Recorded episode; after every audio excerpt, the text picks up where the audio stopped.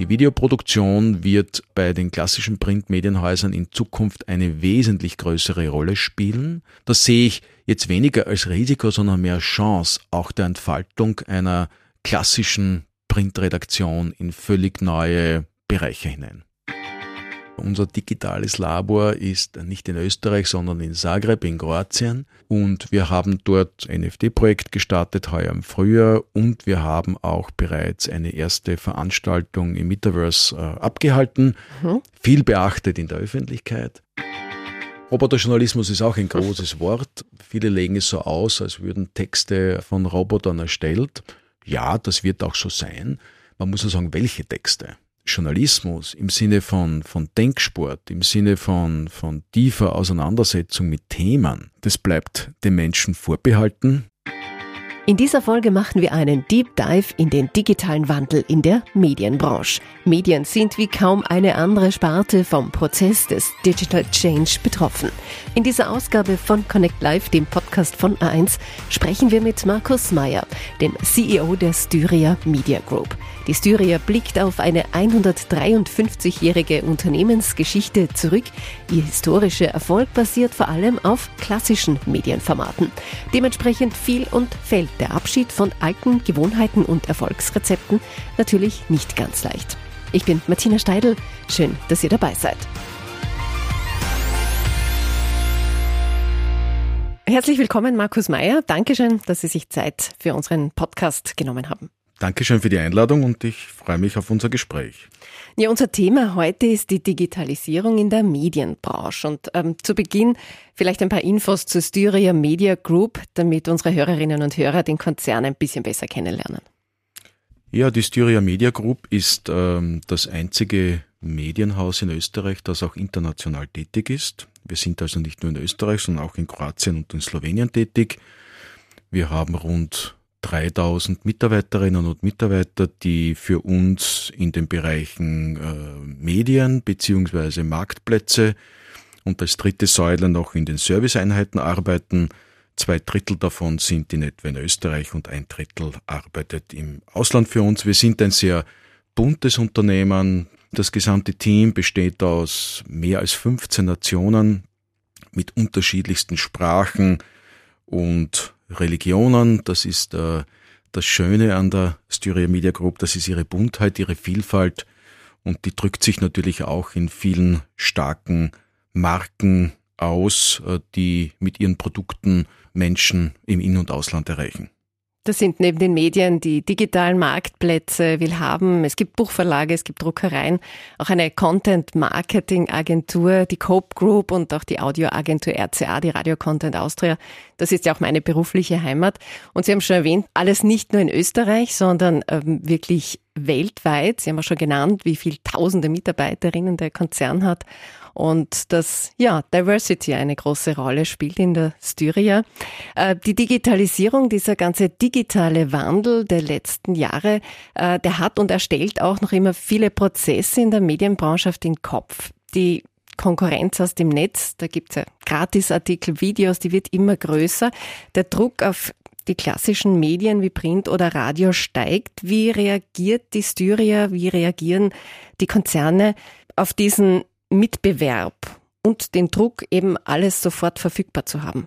Diese Entwicklung ist ja keine neue. Die hat in den Mitte der 90er Jahre eingesetzt. Wir haben damals auch die erste Online-Redaktion, das war bei der kleinen Zeitung gegründet. Also eigentlich, wenn man das so, so zurückblickend sieht, sind das jetzt fast 30 Jahre, seit dem Start der, der ersten Digitalisierungsprojekte und in diesen 30 Jahren hat sich äh, wahrlich sehr, sehr viel getan. Auf der einen Seite hat sich viel getan bei unseren Userinnen und Usern und Leserinnen und Lesern, weil deren äh, Gewohnheiten, Medien zu nutzen, sich sehr, sehr stark äh, verändert haben. Ich glaube, da muss man nur auf sich selbst schauen, was man alles konsumiert, wie viele Informationen man täglich aufnimmt und dass diese Informationen kommen nicht nur von den klassischen Medien, sondern sie kommen aus dem gesamten Bereich des Internets. Und das ist eine große Herausforderung, weil damit äh, buhlen wir um Aufmerksamkeit von Menschen in einem sehr kleinen Markt oder in sehr kleinen Märkten und müssen hier einen sehr hohen Qualitätsanspruch äh, verfolgen. Wir haben gar keine andere Wahl, um hier entsprechend bestehen zu können mit äh, journalistischen Produkten. Das, was die Digitalisierung aber auch gebracht hat, sie hat neue Chancen gebracht aus mediennahen Bereichen und weil Sie vorhin Willhaben erwähnt haben, ein sogenannter digitaler Marktplatz, mit einem ja, großen Angebot an Immobilien, Jobs und äh, im Bereich der Mobilität. Das ist im Endeffekt ja nichts anderes als die alte Kleinanzeige von klassischen Medien, die sich digitalisiert hat auf einem und die, die auch skaliert hat auf einem sehr, sehr großen Marktplatz. Willhaben ist heute das größte Online-Portal in Österreich. Und das zeigt schon, dass es Chancen gibt, auch außerhalb des Journalistischen als Medienhaus heute erfolgreich am Markt zu sein und äh, Reichweiten mit unterschiedlichen Zielgruppen zu generieren. Man muss es halt auch tun. Und Willhaben ist kein neues Unternehmen, das ist schon mehr als 15 Jahre alt mittlerweile, aber noch immer ein sehr junges Unternehmen, es hat auch viel vor. Und im Bereich des Journalistischen, da geht es natürlich einerseits um enormes Tempo, um Schnelligkeit im Wettbewerb, um die, um die erste Nachricht, aber es geht natürlich auch um einen hohen Qualitätsanspruch. Was auch in der digitalen Welt gilt, der Kunde ist also König, sich auf den Konsumenten, auf die Konsumentin einstellen, diese Inhalte liefern, ähm, wie es die Kundinnen und Kunden wollen. Wie, wie setzen die Styria Marken diesen Auftrag um? Diesen Auftrag setzen wir um, zum einen einmal, indem wir auf bestehende, wir haben ja alle ein Fundament an Reichweiten, wo wir Menschen erreichen über unterschiedlichste Kanäle. Und das Thema ist natürlich auch in der digitalen Welt, diese Reichweiten wachsen zu sehen und, und, und stärker zu werden und immer mehr Menschen auch zu erreichen. Wir setzen auf der einen Seite hier auf digitale Abo-Modelle, weil diese es uns ermöglichen, dass wir zahlende Userinnen und User haben mit einem hohen Grad an Loyalität und, und Verbundenheit. Und diese Community, wenn man das so bezeichnen darf, die erreichen wir täglich, die erreichen wir 365 Tage im Jahr, äh, sieben Tage die Woche und 24 Stunden am Tag. Und äh, da gilt es natürlich hier gezielt mit einer eigenen Strategie, diese Community rund um die Uhr mit verlässlichen Informationen nahe Menschen zu versorgen. Welche Rolle spielen jetzt die klassischen Medien? Also ich denke da an die tägliche Zeitung zum Frühstück wirklich noch in der Printausgabe oder die Morgensendung im Radio. Was ist da Ihre Aufgabe in dieser Digitalisierungsära? Ich glaube, Ihre Aufgabe ist es einmal zum einen zu zeigen und auch selbstbewusst zu zeigen, dass Sie nach wie vor eine sehr, sehr hohe Relevanz haben.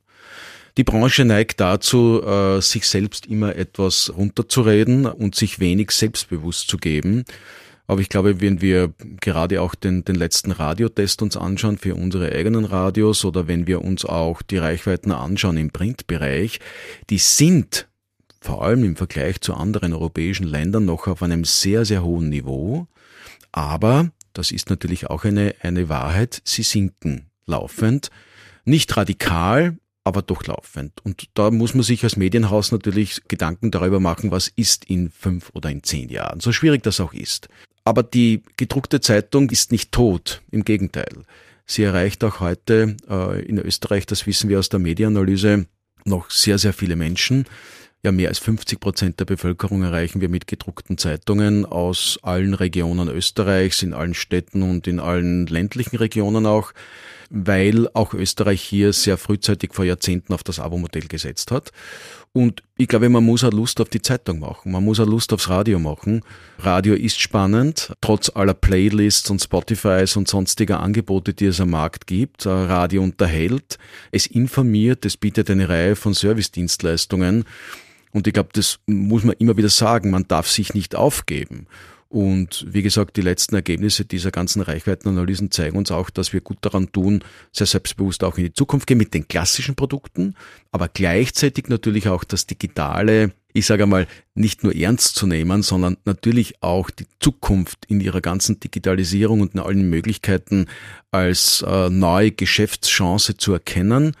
Und da tickt natürlich vieles anders als im klassischen Bereich. Aber ich glaube, das gilt für alle Branchen. Die Digitalisierung fordert von uns allen, Sie haben das schon erwähnt, wirklich hohe Dynamik, viel Flexibilität. Was die Digitalisierung auch erreicht hat, dass eben News und Informationen mehr oder weniger in Echtzeit schon äh, verbreitet werden. Wir kennen das von den Push-Nachrichten übers Handy, Social Media, alles ist sofort nachzulesen, alles ist im Internet. Fluch und Segen, sage ich mal zugleich. Ein Fluch, wenn dann die Recherche vielleicht oder das kritische Hinterfragen auf der Strecke bleiben. Wie gehen denn die Styria Brands mit der Jagd nach Breaking News um? Die Push-Nachrichten, die Sie erwähnt haben, sind, glaube ich, gerade in der digitalen Welt natürlich die, wie soll ich sagen, die Hauptwährung bei den Userinnen und Usern. Wie schnell ist ein Medium? Wie schnell äh, reagiert es auf eine Nachricht? Wie reagiert es auf eine Nachricht? Das ist ohne Zweifel so. Das ist ein, ein Wettbewerb. Mhm. Ich sehe das ja auch bei mir am Smartphone. Ich habe äh, Push-Nachrichten von unterschiedlichsten Medien im In- und im Ausland eingestellt. Und wenn es ähm, eine Nachricht nationaler oder internationaler Herkunft gibt, dann interessiert mich das, wer ist schnell. Und was machen diejenigen, die schnell sind? Geben Sie nur eine Agenturmeldung hinaus, eine mhm. kurze, mhm. oder geben Sie bereits auch einen ersten Kommentar dazu? Das ist etwas, dem wir uns nicht entziehen können. Äh, wir sind äh, gerade mit unseren Tagesmedien. Bei den Wochen- und bei den Monatsmedien ist es etwas anderes. Da sind die, die, einfach die, die Abläufe auch andere und da zählen Breaking News jetzt nicht in dem Ausmaß wie bei den Tagesmedien. Aber trotzdem braucht es einen klaren Prozess, der in der Redaktion eine Entscheidungsgrundlage bietet, wann, zu welchem Zeitpunkt, mit welcher Information man hinausgeht. Und das darf kein Schuss aus der Hüfte sein. Also dafür gibt es Vorkehrungen und auch Prozesse. Und auch in der Frage, wie diese Nachricht nachbearbeitet wird. Nichtsdestotrotz halte ich es für äh, extrem wichtig, dass Medien auch entsprechende Fehlerkultur entwickeln und auch dann, wenn sie hier, und wenn es auch nur unter tausend Fällen ein einziger ist, der hier äh, quasi daneben, daneben gezielt hat, dann gehört das kommuniziert offen nach außen und gehört da gesagt, äh, der eigenen Community erklärt vielleicht, warum das passiert ist, wenn es was Größeres ist und ansonsten dass man sich auch für so etwas, für so etwas entschuldigt. Aber Push-Nachrichten alleine, ich glaube, das ist auch wichtig, machen das Medium nicht aus. Mhm. Sondern das Medium ist äh, äh, präsent im Internet äh, über eine Website oder über eine App und diese hat ja eine Vielzahl von Informationen in einer bestimmten Reihenfolge, in einer bestimmten Tiefe, in Wort, Bild, Video und Audiodateien und diese in, ähm, auf eine attraktive Plattform zu setzen, das ist äh, die ganz, ganz große Herausforderung. Ähm, Stichwort Herausforderung. Welche Chancen bietet die Digitalisierung aber den klassischen Medien? Auch das haben Sie eingangs schon erwähnt. Vielleicht können wir da noch ein bisschen konkreter werden.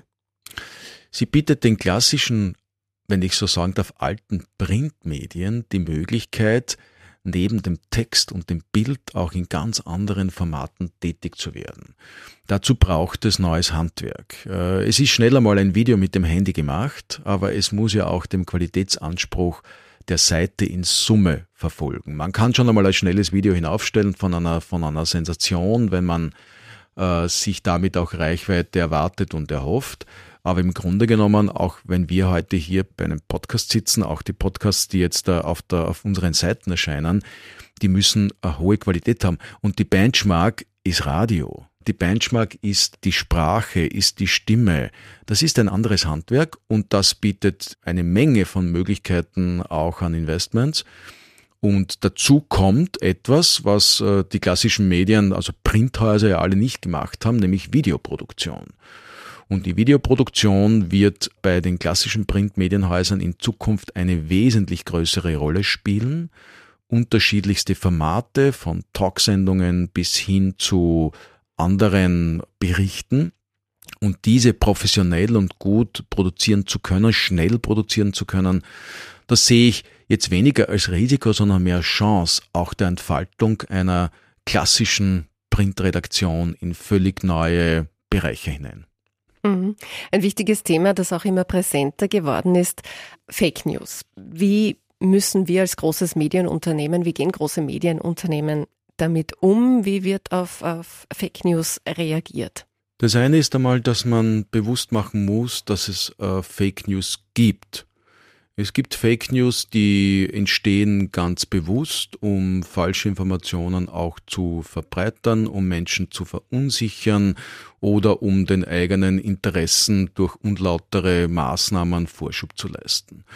Ich glaube, es ist sehr wichtig, auch unseren Kindern und den Jugendlichen und äh, all die, die hier vielleicht äh, sich manchmal durch einen etwas unreflektierten Konsum digitaler Medien zu wenig Gedanken darüber machen, was denn stimmt oder nicht stimmt, dass man hier mal Bewusstseinsbildung schafft, beginnend auch schon bei den Schulen. Da gibt es einige Projekte in Österreich, meines Erachtens noch zu wenige und auch in der Bildungspolitik wird dieses Thema noch viel zu wenig beachtet dass wir nämlich tatsächlich äh, nicht nur damit mündige Bürgerinnen und Bürger entwickeln, indem wir ihnen viel Wissen aus der Schule aufpacken, sondern dass wir ihnen auch Hintergrundinformationen und Möglichkeiten geben, sich mit dem Leben da draußen auseinanderzusetzen. Und das Leben da draußen hat auch äh, eine wesentliche Komponente und das ist Medienkonsum zu einem guten Jahr auf dem Smartphone. Also Bewusstseinsbildung möglichst frühzeitig, äh, grundsätzlich einmal nicht alles von vornherein unreflektiert anzunehmen, was im Internet an Informationen kommt. Man tut gut daran, denke ich jeder Mensch, wenn es ihm darum geht, dass er Wissen und Information dazu nutzt, um eigene Handlungen begründen zu können und eigene Meinungen auch. Und das Zweite ist, dass man natürlich auch investiert und dass man selbst auch nicht Verbreiter von Fake News wird, als klassisches Medium.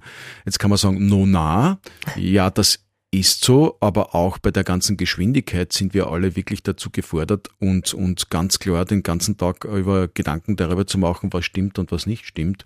Und nach der Agenturmeldung natürlich auch die entsprechende Recherche die tiefe Recherche, da dafür muss Zeit sein. Das ist ja Teil des Qualitätsanspruchs, dieser entsprechend auch Raum zu geben, um das Vertrauen und auch die Loyalität der eigenen Community nicht zu stören oder gar dessen verlustig zu werden. Also wirklich viel Recherche, Objektivität in der Berichterstattung steckt da dahinter. Verfolgen die Styrier Marken da auch wirklich eine Art Aufklärungsauftrag? Versucht man hier wirklich gegen Fake News anzutreten? Also ich glaube, Aufklärungsauftrag war ja immer in der Geschichte der Medien eines der wesentlichsten Aufgaben. Deswegen gibt es ja auch Medien zur Wissensvermittlung und zur Aufklärung von, von gesellschaftlichen, kulturellen oder, oder auch sportlichen Informationen. Und ja, das ist so. Das ist eine, auf der einen Seite eine große Herausforderung, auf der zweiten Seite aber auch eine riesengroße Chance, um uns von diesem gesamten Medienmarkt, der da heute auch aus vielen äh, privaten Initiativen entsteht, um uns da ganz klar herauszuarbeiten und als die quasi Quelle der Wahrheit im digitalen Äther äh, wahrgenommen zu werden. Viele Fake News sind ja auch durch die Pandemie aufgetreten, aufgekommen in den vergangenen zwei Jahren hat sich ähm, hier ja viel verändert durch Covid.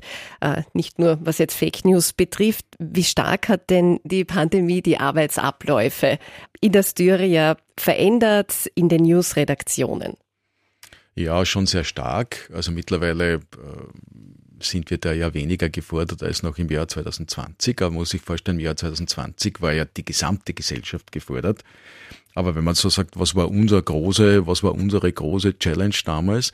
Naja, wir mussten eigentlich über das Wochenende aus dem Off heraus äh, redaktionell zusammenarbeiten. Das heißt, die Menschen auch in der Redaktion waren alle zu Hause und mussten zusammen an einer Zeitung arbeiten, an einer Tageszeitung arbeiten, beziehungsweise an den Webportalen oder auch an den App-Produkten arbeiten. Das war eine große Herausforderung, die die gesamte Medienwirtschaft in Österreich und auch in vielen anderen Ländern ja hervorragend gemeistert hat.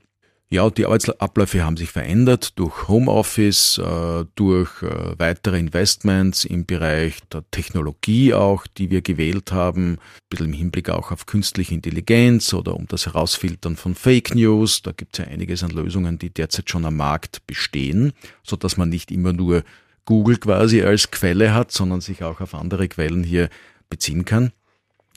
Ähm, und die Instrumente, muss man sagen, äh, die waren ja im März 2020 schon da. Mhm. Also die Videokonferenzlösungen waren da. Da musste, glaube ich, auch, auch niemand jetzt da neu investieren. Aber sie hatten natürlich eine ganz, ganz andere Bedeutung, weil sie wurden zur, zu, zum Hauptaustausch unserer internen Kommunikation und äh, das sind sie auch heute noch. Allerdings, glaube ich, braucht es gute Regeln, was macht man per Video, was macht man digital an Prozessen und was macht man noch immer persönlich. Also ich kann nur sagen, Verhandlungen zu führen über Videokonferenzen achte ich nach wie vor für sehr, sehr schwierig. Also bin jetzt auch schon etwas älter. Aber natürlich schnelle Abstimmungen, beziehungsweise eine, eine Kommunikation nicht nur am Handy, sondern wo man sich auch sieht zu bestimmten Punkten zwischendurch, wo man früher vielleicht mit dem Auto eine gewisse Strecke auch ähm, hinter sich lassen musste, um jemanden zu treffen. Das hat sich verändert und das wird jedenfalls auch bleiben. Mhm. Was wir leider auch erlebt haben ähm, in unserer täglichen Arbeit, leider unter Anführungszeichen, es gab sehr viel Kommunikation mit UserInnen, LeserInnen und auch HörerInnen, zum Teil aber mit viel negativem Feedback in der, was die Berichterstattung vielleicht betrifft. Da sind Vorwürfe gekommen, ihr seid ja gekauft von der Regierung. Wie wird denn ähm, damit umgegangen? Wie kontert hier, wie kontern die Styria, Styria Marken? Wird diese Kritik auch ernst genommen? Jede Kritik wird ernst genommen. Ähm, ich glaube, jede Kritik hat auch immer ihre Berechtigung oder sie hat einen Grund, warum es sie gibt und, und das ist tägliche Aufgabe, auch danach zu forschen, warum das so ist. Die Corona-Pandemie ist ja nichts, auf das wir jetzt journalistisch äh, besonders vorbereitet gewesen sind. Das ist etwas, das kommt von heute auf morgen. Und man muss sich das so vorstellen, in unseren Redaktionen gibt es Spezialisten für, für Innenpolitik, für Außenpolitik, es gibt Spezialisten und es gab Spezialisten für die Wirtschaft, für den Sport, für die Kultur, äh, für die darstellenden Künste, für was auch immer. Ja, und es gab auch natürlich Spezialistinnen und Spezialisten in den Gesundheitsressorts. Aber das Thema Pandemie beziehungsweise eine, sage ich einmal, derart äh, scharfe Entwicklung einer viralen Krankheit, das war ja bisher kein Thema. Das heißt, man ist in dieser ersten Phase natürlich auf offizielle Informationen angewiesen. Dass sich das dann im Laufe der Zeit nicht relativiert, aber ich sage verbreitert, das ist auch klar. Es gibt die, die, die offizielle Wissenschaft, die auch als Beratung äh, für die Politik in Österreich und anderen Ländern zur Verfügung steht. Aber es gibt natürlich auch andere Wissenschaftler. Was wir aber nicht tun können und dürfen, ist, dass wir uns Verschwörungstheoretikern nähern, beziehungsweise versuchen, sie auf unsere, sage ich einmal, Seiten zu lassen. Die haben eh andere Möglichkeiten und das nutzen sie auch. Aber ich glaube, wir sollten unsere Leserinnen und Leser nicht verwirren. Wir müssen da eine klare Linie haben. Und bei uns war die klare Linie die offizielle Meinung der Wissenschaft. Mhm. Dass diese sich im Laufe der Zeit etwas differenziert hat, ja klar, dem haben wir auch Raum gegeben. Aber diffusen Pseudowissenschaftlern im, im In- und im Ausland, denen wollten wir keine Bühne geben und das verstehe ich gut und das äh, hat auch seine, seine volle Berechtigung. Die nutzen, wie gesagt, die andere Kommunikationskanäle. Gekauft sind wir nicht. Nein, also ich glaube, das kann man an der Stelle ganz deutlich sagen. Gekommen ist ja diese Äußerung dadurch, dass die Regierung auch viele Kampagnen geschaltet hat mhm. bei uns äh, über Aufklärung zu Corona bis hin dann zur Impfung. Und wir haben ganz einfach eine klare Meinung. Ja, wir stehen zur Impfung. Und wir haben das auch allen Mitarbeiterinnen und Mitarbeitern empfohlen. Mehr können wir nicht tun. Überzeugungsarbeit leisten, weil wir davon überzeugt sind. Also, und, und alles andere ist irrelevant. Wer online Artikel gelesen hat, hat das viele Jahre gratis machen können. Mittlerweile muss man aber für immer mehr Artikel bezahlen. Wie kommt das an bei den Leserinnen, bei den Lesern? Sie haben gesagt, es gibt sehr viele loyale, zahlende Abonnenten, Abonnentinnen. Hätte man mit diesen Bezahlabos oder Bezahlartikeln vielleicht nicht doch früher starten sollen, den Menschen bewusst machen, das ist auch Arbeit, so einen Artikel online zu stellen. Kommt das ein bisschen spät? Wie sind denn da so die, die Reaktionen? Ja, wir alle kennen ja das Thema rund um generell um Gratiskultur des Internets von Beginn an. Ich kann mich da gut erinnern, am Anfang im Internet hat man gedacht, das ist alles gratis. Das ist so quasi eine öffentliche Infrastruktur, die eben gratis und umsonst zur Verfügung steht. Ich kann mich noch gut erinnern an an Diskussionen, die am Beginn von Google der Suchmaschine gestellt wurden, wie können die überhaupt überleben und das ist ein Riesenverlust. Heute wissen wir, dass das ein Milliardengeschäft ist äh, und dass, dass Google und der Alphabet-Konzern äh, zu den größten Unternehmungen weltweit überhaupt gehören. Wie gesagt, gegründet aus der Suchmaschine heraus. Und diese Gratis-Kultur des Internets, die hat sich in den Köpfen irgendwie verfestigt. Und jeder heute, egal ob er im Bereich ähm, äh, E-Commerce tätig ist, ob er im Bereich Information, Kommunikation tätig ist, äh, muss ein Produkt dorthin stellen, das auch gekauft wird und wo die Userinnen und User auch bereit sind, dafür zu bezahlen. Ob das mit dem Digital-Abo zu spät war, das will ich jetzt nicht beantworten. Es ist natürlich immer auch eine Situation des Marktes wie wir eingestiegen sind in den quasi digitalen Vertrieb äh, unserer Medienprodukte, den wir übrigens jetzt auch in Kroatien eingeführt haben, in einem Markt, wo sonst niemand etwas verlangt für die Mediennutzung, waren wir auch in Österreich alleine damals. Und auch heute sind äh, viele österreichische Medien, auch die sehr großen, vor allem Boulevardmedien, ja noch immer gratis zu konsumieren. Das ist für uns auf der einen Seite eine Herausforderung, äh, weil wir uns da mit anderen matchen, deren User und User das gratis nutzen können. Auf der zweiten Seite ist es für uns auch eine Chance, weil wir frühzeitig daran arbeiten konnten und können, unsere Community digital zu binden über eine starke Digitalmarke, so wie es früher auch im Print war, mit unterschiedlichsten Leistungen und sie so quasi oder wir als Anbieter als Tagesbegleiter für unsere Community da sind. Das kostet etwas, das ist eine Riesenorganisation dahinter aber wir haben gesehen, dass dieser Weg erfolgreich ist und ich würde es heute genauso wieder machen. Es gibt digitale Abos mit Werbung, es gibt Abos ohne Werbung, äh, die zu bezahlen sind. Wie wichtig sind denn diese verschiedenen Angebote? Ja, vieles hier muss man natürlich auch austesten. Es ist ein, ein neues Geschäftsfeld und ähm, glaube, das, was man heute macht, kann in drei oder vier Jahren schon wieder anders sein. Also man muss sich auf seinen Markt einstellen und schauen, wo die Bedürfnisse liegen und inwieweit die, die Zahlungsbereitschaft dann geht und, und in welchen Bereichen sie auch tatsächlich stattfindet. Weil Sie die Werbung angesprochen haben, äh, Werbung darf man, glaube ich, auch nicht zu schnell und vorschnell jetzt immer als, als Belästigung sehen. Social Media besteht zu einem Gutteil aus Werbung, nur merkt es keiner. Manchmal erst im, im zweiten und dritten hinschauen. Bei uns wird Werbung gekennzeichnet, aber Werbung hat natürlich auch viele, viele positive Aspekte. Es ist ja auch eine wesentliche Information über, ich weiß jetzt nicht, neue Produkte, die an, an Kundinnen und Kunden, die ja grundsätzlich auch äh, uns nicht nur lesen, sondern auch Konsumentinnen und Konsumenten sind. Und diese Werbung kann gut gemacht sein oder, oder sie kann schlecht gemacht sein. Und gerade im Digitalen, glaube ich, ist es auch hinter dem Thema der, der Bezahl, sogenannten Bezahlschranke wichtig, dass Werbung gut ist, dass sie verständlich ist und dass sie unserer Community auch einen Mehrwert bietet. Warum sollte ich dann überhaupt noch ein Print-Abo abschließen, wenn ich nicht schon alles digital Stunden vorher vielleicht zu lesen oder auch zu hören bekomme? Das ist eine sehr gute und auch eine, eine unheimlich berechtigte Frage.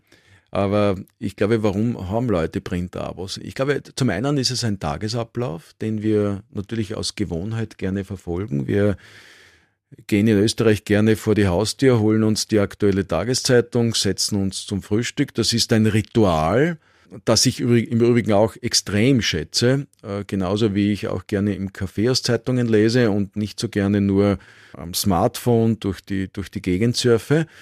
Es ist eine andere Form des Lesens. Äh, bin da jetzt natürlich kein Wissenschaftler, aber es gibt Erkenntnisse dazu, dass Lesen auf Print sehr wohl Vorteile hat, dass auch die Merkfähigkeit größer ist, mhm. auch die Reflexion zu einem Text, auch die Geschwindigkeit ist etwas langsamer und äh, um größere Inhalte besser fassen zu können, sind auf Print äh, erscheinende Texte auch meines Erachtens, aber auch, wie gesagt, die Wissenschaft hat da klare Meinung dazu, äh, besser geeignet, um Zusammenhänge zu erkennen. Das Lesen im Print hat Vorteile. Unser Gehirn ist noch nicht komplett äh, digital verdorben, wenn ich das so sagen darf. Es heißt ja auch nicht, dass jeder Trend immer mit unverminderter Geschwindigkeit in die gleiche Richtung führt. Ja, was haben wir schon erlebt, auch in den letzten 20, 30 Jahren an Trendumkehren? Ist jetzt nicht so, dass ich davon überzeugt bin, dass da die Trendumkehr auch wieder zu Printprodukten so massiv kommen wird, wie sie vielleicht schon in den 90er Jahren da war. Aber es gibt natürlich immer wieder Menschen, auch heute, und das sieht man auch im Buchhandel, die auf Printprodukte zurückgreifen und das wird wohl noch einige Zeit so sein. Das ist wahrscheinlich auch eine sehr individuelle Entscheidung, glaube ich. Und man kann ja beides konsumieren. Man kann beides konsumieren, das ist überhaupt am gescheitersten. Und dazu noch Radio hören. Ähm, Thema Geld. Die Preise für solch digitale Abos, die liegen ja im Schnitt doch weit unter den Preisen für Printmedien. Wie geht sich das aus? Das eine ist, ein Preis bildet sich am Markt und man ist ja nicht alleine in einem Land oder in einer Region, sondern man muss schauen, wie die Preissituation ist. Es geht sich rein betriebswirtschaftlich digital bei den österreichischen Medienhäusern noch nicht aus. Das muss man auch ganz deutlich sagen.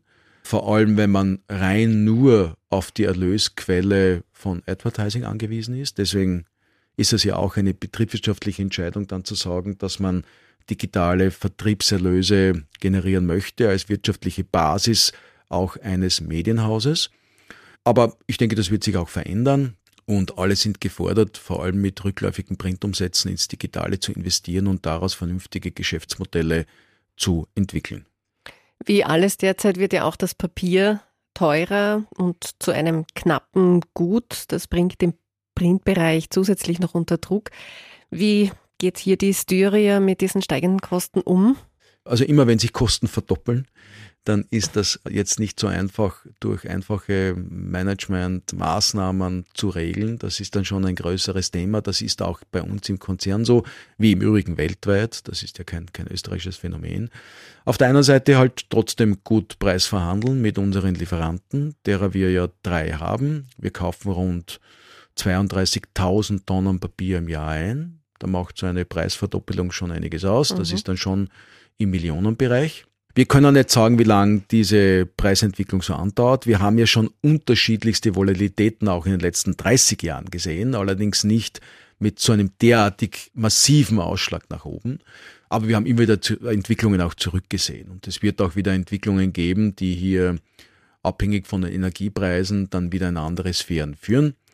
Jetzt äh, kaufen wir uns äh, große Vorräte ein, damit wir Versorgungssicherheit haben und weiter entsprechend produzieren können. Und wir haben eine Stellschraube über die Mengen, die wir auch dosieren können natürlich. Ist es nur eine Entwicklung von ein, zwei Jahren, hätte ich gesagt, die wird man auch managen können, das ist kein Thema. Ist es eine Entwicklung, die länger andauert und das wissen wir hätte ich gesagt, frühestens so im ersten Quartal, zweiten Quartal 2023, dann wird man sicher zu anderen Maßnahmen greifen müssen. Versucht man hierbei auch nachhaltig zu wirtschaften, zu arbeiten? Auf alle Fälle. Also wir verwenden ausschließlich äh, recyceltes Papier in unseren drei Druckereien, die wir betreiben. Äh, wir haben gar kein anderes Papier mehr.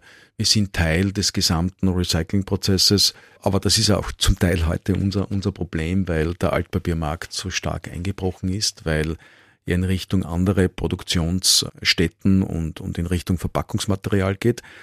Aber wir versuchen das ja nachhaltig auch mit Photovoltaik, also auch mit der Energiegewinnung in unseren Druckereien. Mhm. Was steht denn da noch oben bei den To-Dos, Stichwort CSR, Corporate Social Responsibility? Also dem Thema Nachhaltigkeit widmen sich ja die großen Unternehmen immer stärker. Ja, für uns als Unternehmensgruppe war das ja schon seit jeher ein Thema.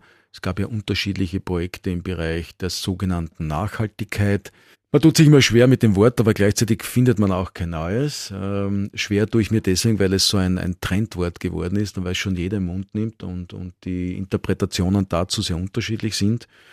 Aber wir haben jedenfalls jetzt auch unser, unser Corporate Social Responsibility Projekt erweitert um andere Faktoren. Das ist da zum einen einmal der Qualitätsjournalismus, in allen seinen Ausprägungen, auch in seiner Weiterentwicklung. Da geht es einerseits um, um Themen wie Wissenschaftsjournalismus, zum Zweiten gerade auch, auch begründet durch Corona und durch die Covid-Pandemie, zum Zweiten aber auch die Regeln, die diesen festmachen können, Compliance-Regeln, äh, Prozessregeln, Sechs-Augen-Prinzip etc. etc.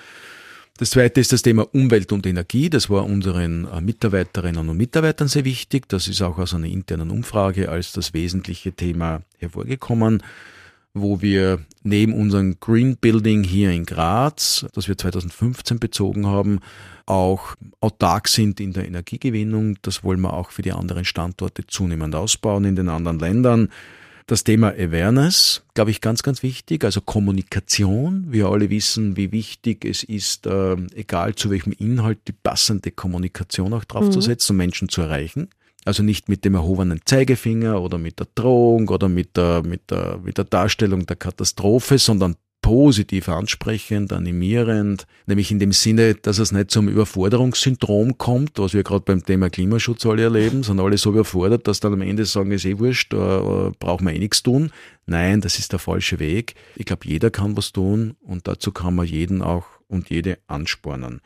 Und das ist unsere Rolle als attraktiver Arbeitgeber, in dem Sinne zu sagen, wir sind ein Arbeitgeber, der jetzt nicht nur in kurzfristigen Arbeitsverhältnissen, sondern mittel- und langfristigen Arbeitsverhältnissen interessiert ist und der ein Umfeld bietet, in dem ein Mensch für den wichtigen Teil seines Berufslebens eine, eine Umgebung findet, die für ihn attraktiv ist. Und damit meine ich jetzt nicht nur das Geld und damit meine ich nicht nur Geldleistungen, sondern meine äh, vieles, was rund um den Arbeitsplatz sonst äh, für Menschen heute noch von Bedeutung hat ob es der Arbeitsraum selbst ist, ob es die Arbeitszeit ist oder ob es das soziale Gefüge ist, in dem man hier auf seinem Arbeitsplatz eingebunden ist.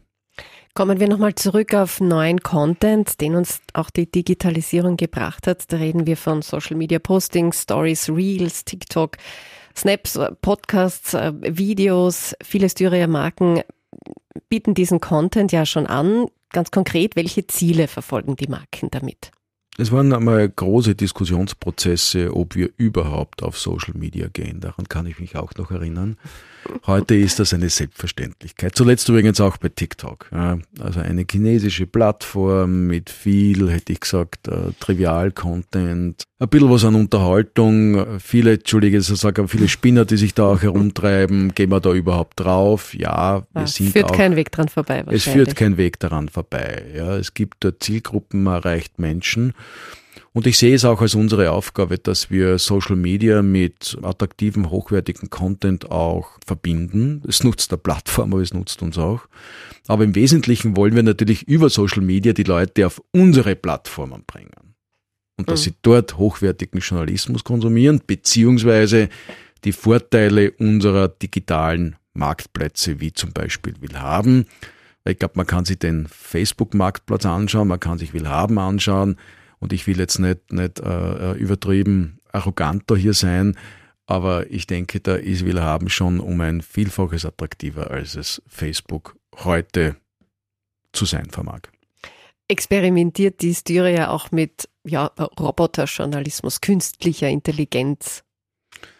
Ja, Roboterjournalismus ist auch ein großes Wort. Äh, viele legen es so aus, als würde am Ende des Tages würden Texte äh, von Robotern erstellt.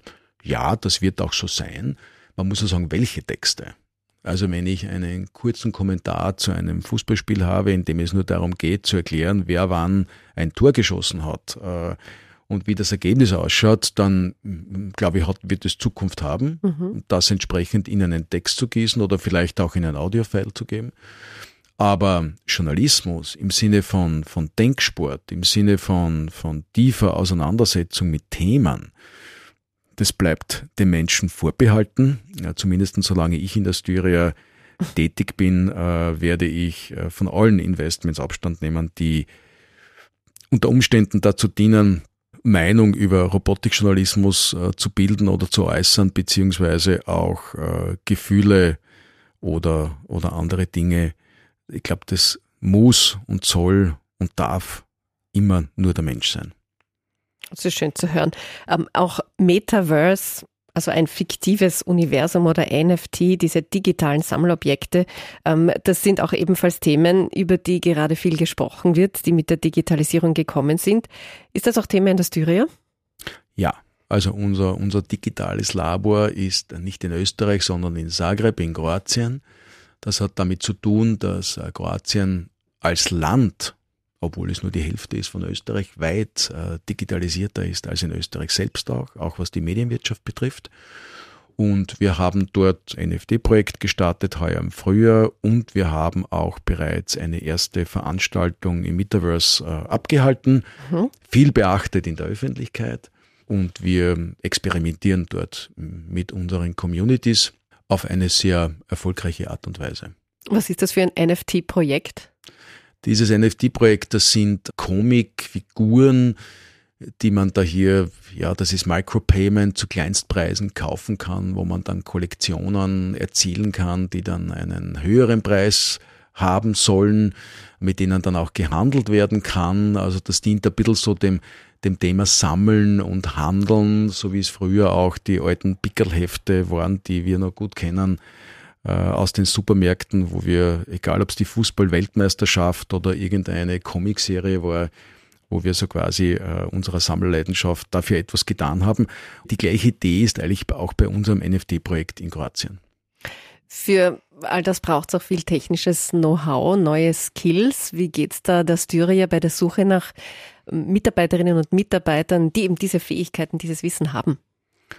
Wir brauchen primär Mitarbeiter, die die Technologie umsetzen können. Also wir kaufen einen Gutteil der Technologie zu. Der Markt ist enorm groß. Äh, wir haben uns eigentlich davon verabschiedet, derartige technologische Projekte in-house äh, über unsere eigenen Firmen äh, zu entwickeln. Da gibt es ganz einfach andere, die das besser können. Aber das, was wir wirklich brauchen, ist, wir brauchen Menschen, die das sehr schnell nehmen, das Instrument, und sehr schnell mit einem Geschäftsmodell übersetzen und damit am Markt und das marktfähig zu machen. Das brauchen wir. Also diese Verbindung zwischen hohem Verständnis von Technologie und wirtschaftlichen Möglichkeiten, die sich da am Markt für ein Produkt ergeben. Eine persönliche Frage zum Abschluss. Was haben Sie als Vorstandsvorsitzender der Styria in den letzten Jahren gelernt? Was haben Sie mitgenommen? Was waren denn so Aha-Momente, die Ihnen besonders in Erinnerung geblieben sind? Ja, da gibt es sehr vieles. Also Medienhäuser haben ein so extrem hohes Tempo, dass man eigentlich jeden Tag was Neues lernt. Äh, es passiert auch jeden Tag bei uns irgendwo, irgendwo etwas. Damit meine ich jetzt sowohl positive wie auch negative Dinge, manchmal auch unerwartet. Aber wenn ich einen Punkt herausgreifen darf, dann schon, dass es ähm, in den Medienhäusern aufgrund des hohen Tempos schon, sage ich mal, einfacher möglicherweise als in anderen Branchen ist, Veränderungen zu machen. Ja, das unterscheidet sich ja bei uns auch zwischen den ganz traditionellen und den Unternehmern, die etwas jünger sind. Also bei den Jüngeren geht es immer schneller, geht es oft von Projekte zwei, drei Tagen und es wird etwas verändert und auch Prozesse werden verändert. Bei den traditionellen dauert es etwas länger. Das ist eine Erfahrung, die ich gemacht habe, äh, die man, glaube ich, gut auch vielleicht einmal mm, durchaus auch an andere Branchen weitergeben kann. Äh, das Zweite ist, wenn der Handlungsdruck hoch ist, passiert die Veränderung besonders schnell. Das ist ein Lernpunkt, den ich insoweit mitnehme, als ich weiterhin daran arbeiten möchte, dass wir auch ohne Handlungsdruck vorausblickend und nicht immer reaktiv unsere Projekte starten und umsetzen. Ich glaube, das ist ganz, ganz wesentlich und davon werden auch die Möglichkeiten äh, abhängen, die sich uns in Zukunft bieten. Mhm.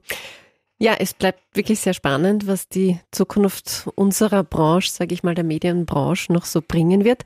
Ich sage vielen Dank für all die Infos und Facts, die Sie uns heute geliefert haben. Dankeschön fürs Gespräch. Ich danke Ihnen für das Gespräch. Der digitale Wandel hat also auch vor der Medienbranche nicht Halt gemacht, ganz im Gegenteil, wie wir von Styria Media Group CEO Markus Meyer gehört haben. Ich sage danke fürs Zuhören und bis zum nächsten Sommergespräch von Connect Live, dem Podcast von A1. Bis dann.